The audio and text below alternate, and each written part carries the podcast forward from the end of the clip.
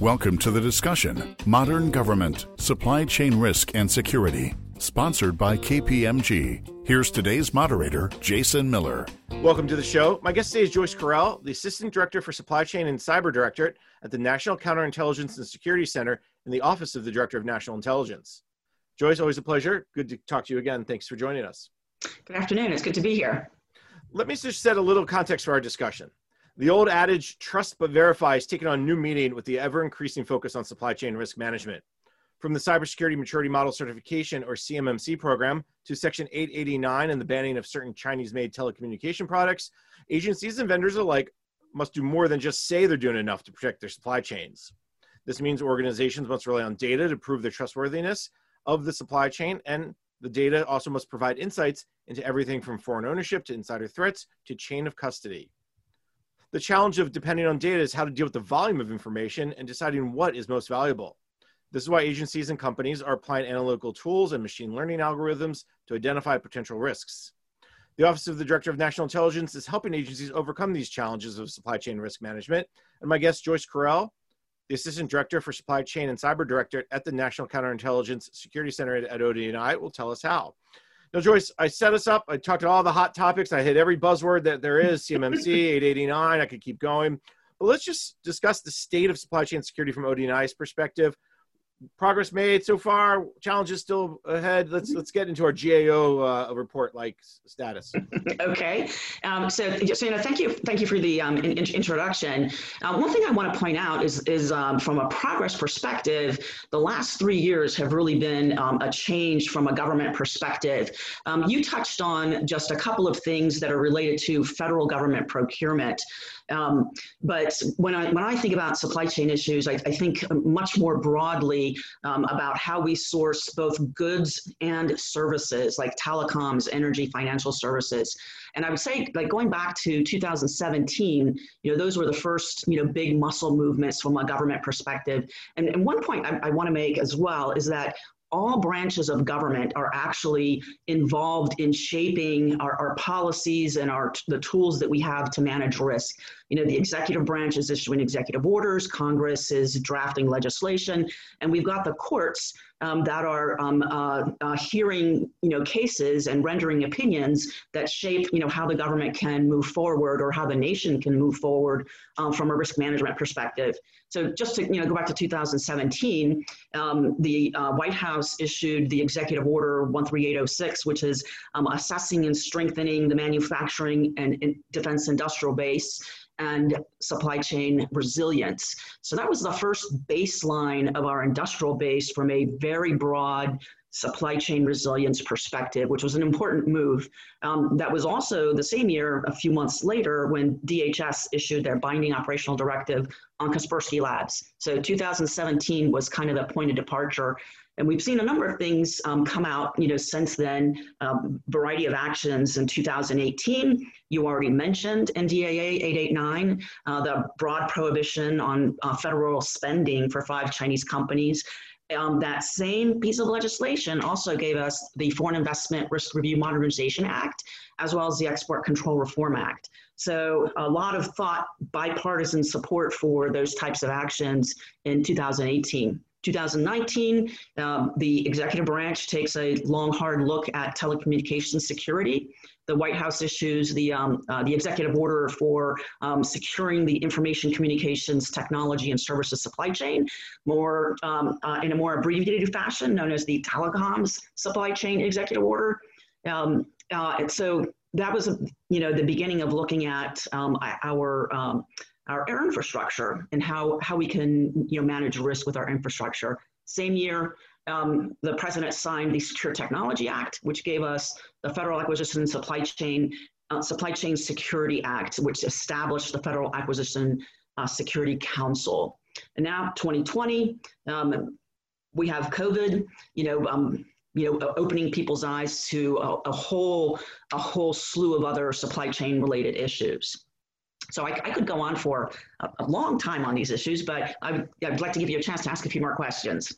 I got plenty to ask you because this is one of this is a topic. I'm funny that you go back to 2017. I want to mm-hmm. feel like I've been writing stories about this since 2015, kind of warning mm-hmm. agencies, hey, this is coming. This is going to be a big deal, mm-hmm. and, and I think they're just kind of coming around to that. That this is a big deal. So that goes around. Why do you think it's kind of come up? Is it is it these actions like the EOs and the legislation and the court decisions, or did something else happen that was more of a wake up call in the last two, three, four years? Uh, so, um, so your first question, you actually asked, you know, what are challenges? So, what comes to mind with the question you just now asked is um, is education. You know, I really think one of the challenges, one of the impediments to raising awareness is um, educating people from all walks of life.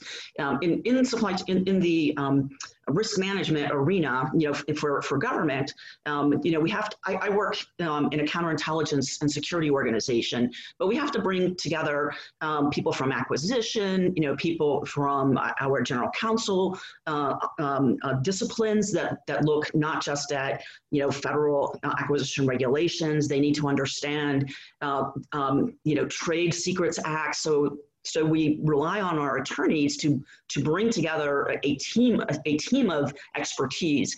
So I, I, see the same thing in the private sector. Um, having to bring together people from different disciplines who oftentimes speak with very different vocabularies in a shorthand unique to their discipline is, is one of the things that, that makes this um, uh, you know, a challenge to address people's learning curves. So I think that's one of the things. Uh, but you know, back to 2015, certainly I was there. I was there with you in spirit as you were writing about this.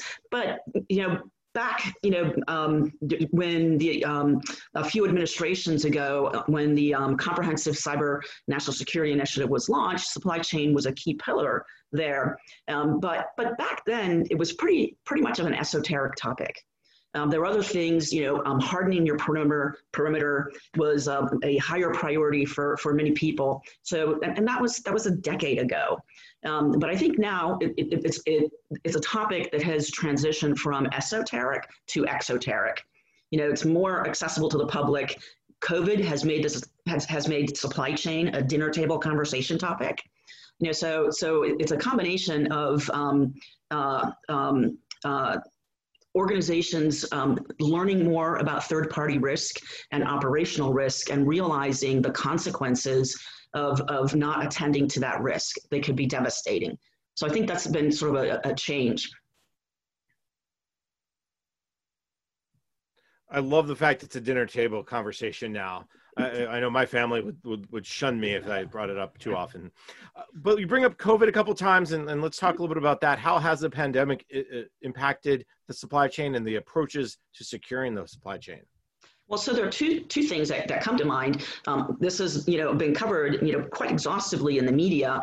Um, the fact that um, with um, uh, government you know shutting down the flow of people and, and, and, and goods and and uh, just shutting down businesses, uh, there there were shortages of supplies, and the average person began wondering, well, you know, here's this you know here's this disease. You know, can I get tested? Where can I get supplies for testing? You know, when is the vaccine going to be available? Where can I buy paper towels?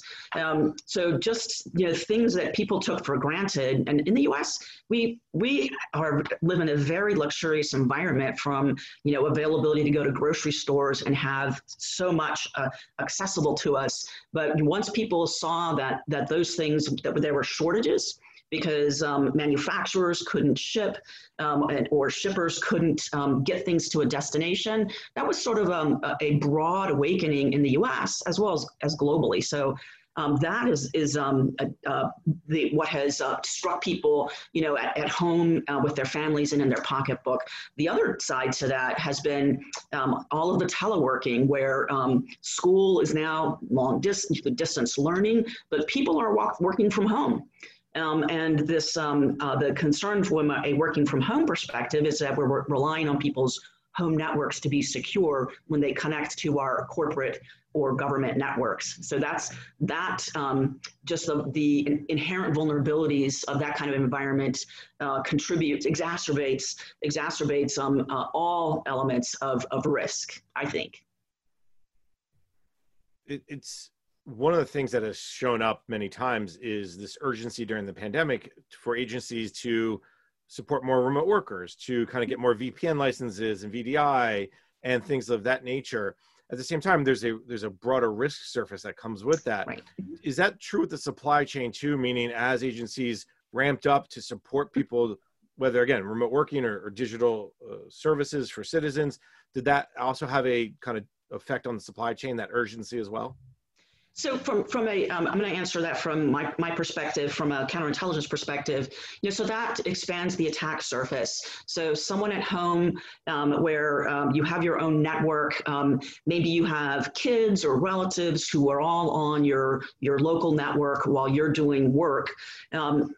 And you bring in third-party applications onto your, your, maybe you have a VPN for your office environment, um, and you bring in other types of applications to um, be uh, in the mix on your operating system. Um, many times, you know, government organizations or corporate entities that have policies of bring your own device to work, that um, those aren't you know freewheeling freewheeling policies that anything goes you know local cios will have um, you know a, a BYOD policy that says if you want to connect your device, you have to do the following things. So, so I think with the pandemic, um, you know, some of those restrictions are, are a little fuzzy on the edges now. So I think you know that's that's kind of a the, dy- the, the dynamic we're currently in. I've heard that many times from agencies, from CIOs who are trying to say, okay, now that our risk surface is, is more broad, then we also have to deal with these other pieces and parts like BYOD. Mm-hmm. Is, from your perspective, is the threats and concerns around supply chain how has that kind of evolved and and is there a bigger attention now to for instance foreign involvement in the supply chain is that something that mm-hmm. you all from the counterintelligence perspective mm-hmm. are paying a lot more attention to well, so, so, so let me just from a vocabulary perspective uh, uh, lay out how I think of supply chain risk. Um, I view this from a, from a uh, counterintelligence perspective, not so much about counterfeits in our supply chain, but rather um, an adversary using a company as a threat vector. So that might be um, a company might be complicit or or not in being used as a as a, uh, threat vector. Uh, so so so that's you know the, you know um, and you know, what kind of untoward level of influence an adversary government may have is certainly a concern. But I want to flip your question a little bit and uh, speak on a more positive side about government involvement. Um, we um, we have been thinking about um, as, a, as a government, as a nation, uh, those things that we don't want on our networks. So that's sort of a sort of a negative perspective. You know, what do we want to ban? What do we not uh, want to deal with? But if you say no to something, to what are you saying yes? So, so um, this is a healthy conversation to have, um, and I, I, would point to um, the the international uh, discussions that led to the Prague proposals, where um, uh, Prague principles, where several governments came together to talk about uh, managing risk in a 5G environment, and then and the need to look at technical factors and non-technical factors when making decisions about how you're going to um, uh, uh, work with suppliers for your, your telecommunications infrastructure. So a lot of, lot of good work there. Um, the EU um, in their um, their digital toolbox uh, that, that, that, has been developed to you know look at high risk vendors. Uh, we've had conversations like that but now the, the conversation is shifting to um, how what are positive attributes of business partners that we want to do business with you know how do we um, co- collectively uh, globally um, develop trusted markets um, how do we how do we think about you know manufacturing in one country, uh, packaging a device in another country, and but doing this with a, a greater degree of trust. So the conversation has shifted from just the negative to now the positive, you know how do we how do we stimulate the innovation ecosystem to to build things that we do want to procure in a, in a, a more trustworthy manner? It's almost like you're setting me up joyce. I know the next question but we're going to take a quick break. And we come back we're going to figure that they're going to try to answer that question because i have a feeling it's all about the data. So let's take a quick break. You're listening to modernizing government supply chain risk and security sponsored by kpmg on federal news network is your agency feeling the pressure to modernize? A new app isn't enough. Becoming modern requires rethinking the way you operate. At KPMG, we help agencies optimize their business functions, enable the workforce with digital platforms and tools, and protect critical assets from ever changing threats. Meet current and future mission requirements by continuously improving and constantly adapting with KPMG by your side. To learn more, visit kpmg.com/us/federal. Welcome back. You're listening to Modernizing Government, Supply Chain Risk, and Security, sponsored by KPMG on Federal News Network. I'm your host, Jason Miller. My guest today is Joyce Corell, the Assistant Director for Supply Chain and Cyber Directorate at the National Counterintelligence and Security Center in the Office of the Director of National Intelligence. Now, Joyce, before break, we're talking a little bit about this idea of how the US government is working with the EU and other nations. You talked about managing risk in the 5G environment, how to develop kind of the positive attributes of partners that you know nations want to deal with and and all of that comes back to understanding the data as I said, you set me up wonderfully. So let's talk about data. How how is ODNI, how's the intelligence community using data to really mitigate and look at identify current and future risks. So you, you bring up one of my one of my um, uh, soapbox topics, which is um, the use of really robust commercial due diligence. Um, there's so much information out there that's publicly available, not always for free, um, but um, publicly available information um, from organizations that are very adept at at pulling information together for commercial due diligence. And, and that is really sort of your point of departure. Um, and I'm, I'm really um, uh, I'm really pleased that uh, at how uh, that this technology has changed in, in, the last five years. You know, you, you have the powerhouse, you know, big accounting firms like you know KPMG, um, you know, but also um, you know Deloitte, Price Waterhouse, uh, other companies like Thomson Reuters, um, Bloomberg, um, uh, Capital IQ, all of these firms, Interos, they're all now actually looking at you know how to apply machine learning and and uh, uh, you know train their AI systems to um, get at a more exquisite understanding of the data that they have access to. So that's really going to be the wave of the future. You know, being able to tune those systems to um, get answers to the questions that we want, and these answers are really uh, pointers. You know, you know these these aren't using this type of data you know does not um, um, um, mean that you get to kick back and have the system make a decision for you. Um, you know these these tools and, and uh, apply to uh, data you know commercially available data maybe even we have systems in house applied to government data really point you in a direction to say either um, here is a gap where you don't have information you know do you care? Does that matter to you from a risk perspective or, hey, here's some data that shows that risk is trending up or risk is trending down. And those are the kind of tools that help inform your decision analysis. Um, so that, that, that is you know this where I think the, the government broadly should go. Um, I actually think, um, and I've discussed this with my colleagues um, in the interagency environment, that what the government really needs is some type of uh, commercial due diligence service as a shared service for government agencies there'll, there'll be organizations, basically so we can teach organizations to fish. You know, so there will be some agencies that are very under resourced um, that are, are not going to be able to afford um, the, the data that would help them in their decision analysis. So these, these are, these are um, very germane topics that we're talking about in the Federal Acquisition Security Council and the groups associated with that venue. So it's, a, it's an area of, of great focus if I remember correctly, I think several years ago, the General Services Administration tried to do something around commercial due diligence. Mm-hmm. And for whatever reason, it didn't quite take off. I think they had some pilots.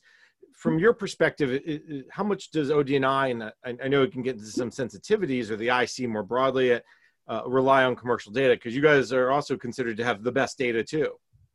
Uh, so, um, so it's great having data, but is it actionable data, right? You know so you can have all data in the world um, but if it doesn't help you you know make make a decision it's it's it's really of no use. Um, so there's a so there there are are um, you know where where can we derive information um, that's in the supply chain environment that helps you you know with that with that thinking? Um, you know some people just assume that in the intelligence community that there's this vast trove of very precise information. You know so so as, as, as we work and, and raise awareness with other organizations, um, you know, we, we, are, we are beginning to educate people more on um, all the variety of sources of data, whether they're publicly available or they're, you know, government sensitive data. Um, and, and, government data is, is not, um, government data of value um, is not always something from the intelligence community. Um, you know, valuable information could very well come from uh, you know, the contracting community that you know work in day day in day out with with uh, the, the private sector. Um, so the in, insights that that um, might help you realize, oh, risk is being managed, may come from there, or or uh, red flags may surface from from that community. So, a variety of types of data are, are relevant in this space. and, and uh, you know, um, one of the one of the topics I do want to get into is, is a little bit on information sharing. Um, but I, I, don't know if you wanted to go further with the uh, uh, data question. I definitely want to touch upon information sharing, but let me just take a half a step back because I think this relates to it.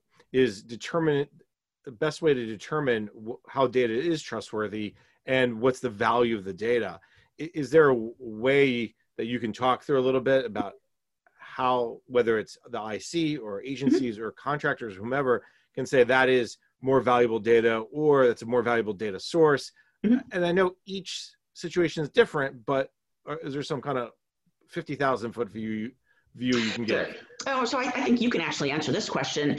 Um, so my father was a, a, a press attaché, so I, I, knew that he would seek information and find not not just one source to back that fact up, but two, three, and four sources. You know, so that's the type of rigor that needs to go behind, you know, verifying that your data, you know, has has gone through some rigorous review. Um, you know, self-reporting is is a, um, a, a, type of information that um, you know you can say, well, hey, self self, you know, you can um, uh, be dismissive and say, well, self-reporting, you know, um, they can make up whatever they want. Well, there, there, maybe there is a place for self-reporting uh, for, you know, low risk, you know, low risk items. You know, if, if someone can describe for you the steps they've taken to manage and protect their risk, that might be good enough in certain areas. Um, but from, from a, a, federal systems perspective and for high impact systems, you know, we do need to be rigorous in, in our data. And I, I, will tell you another point why we need to not just, you know, uh, find facts and double check facts and triple check, check them is that it would be um, a terrible situation where one agency to have done, you know, lightweight research, research and, and say that, hey, you know, Acme Inc. is a fabulous company and another organization take a different approach of research and say, you know, whoa, red flags.